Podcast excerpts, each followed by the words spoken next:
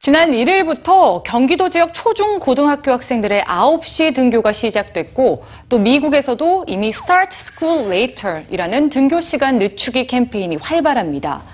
도대체 10대 청소년들의 생체 리듬이 어떻길래 아이들 등교 시간이 이렇게 국제적인 이슈가 되고 있는 걸까요? 오늘 뉴스지에서 그 이유를 알려드립니다.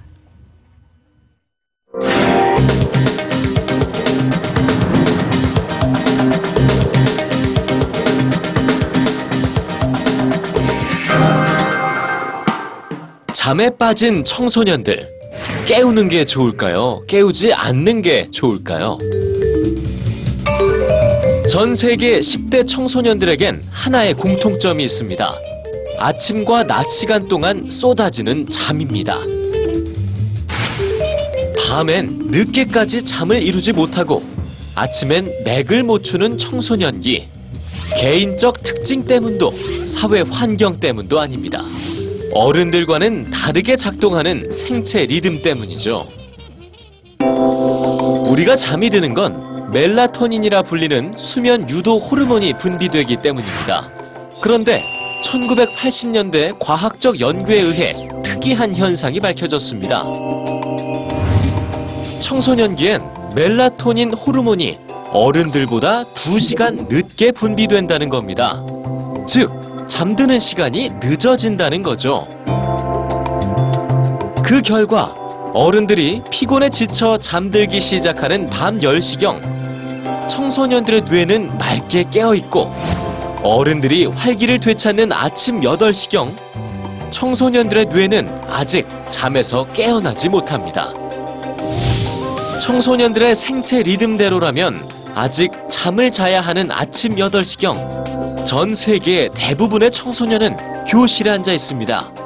결국 이 시간에 꾸벅꾸벅 조는 건 매우 자연스러운 현상이죠.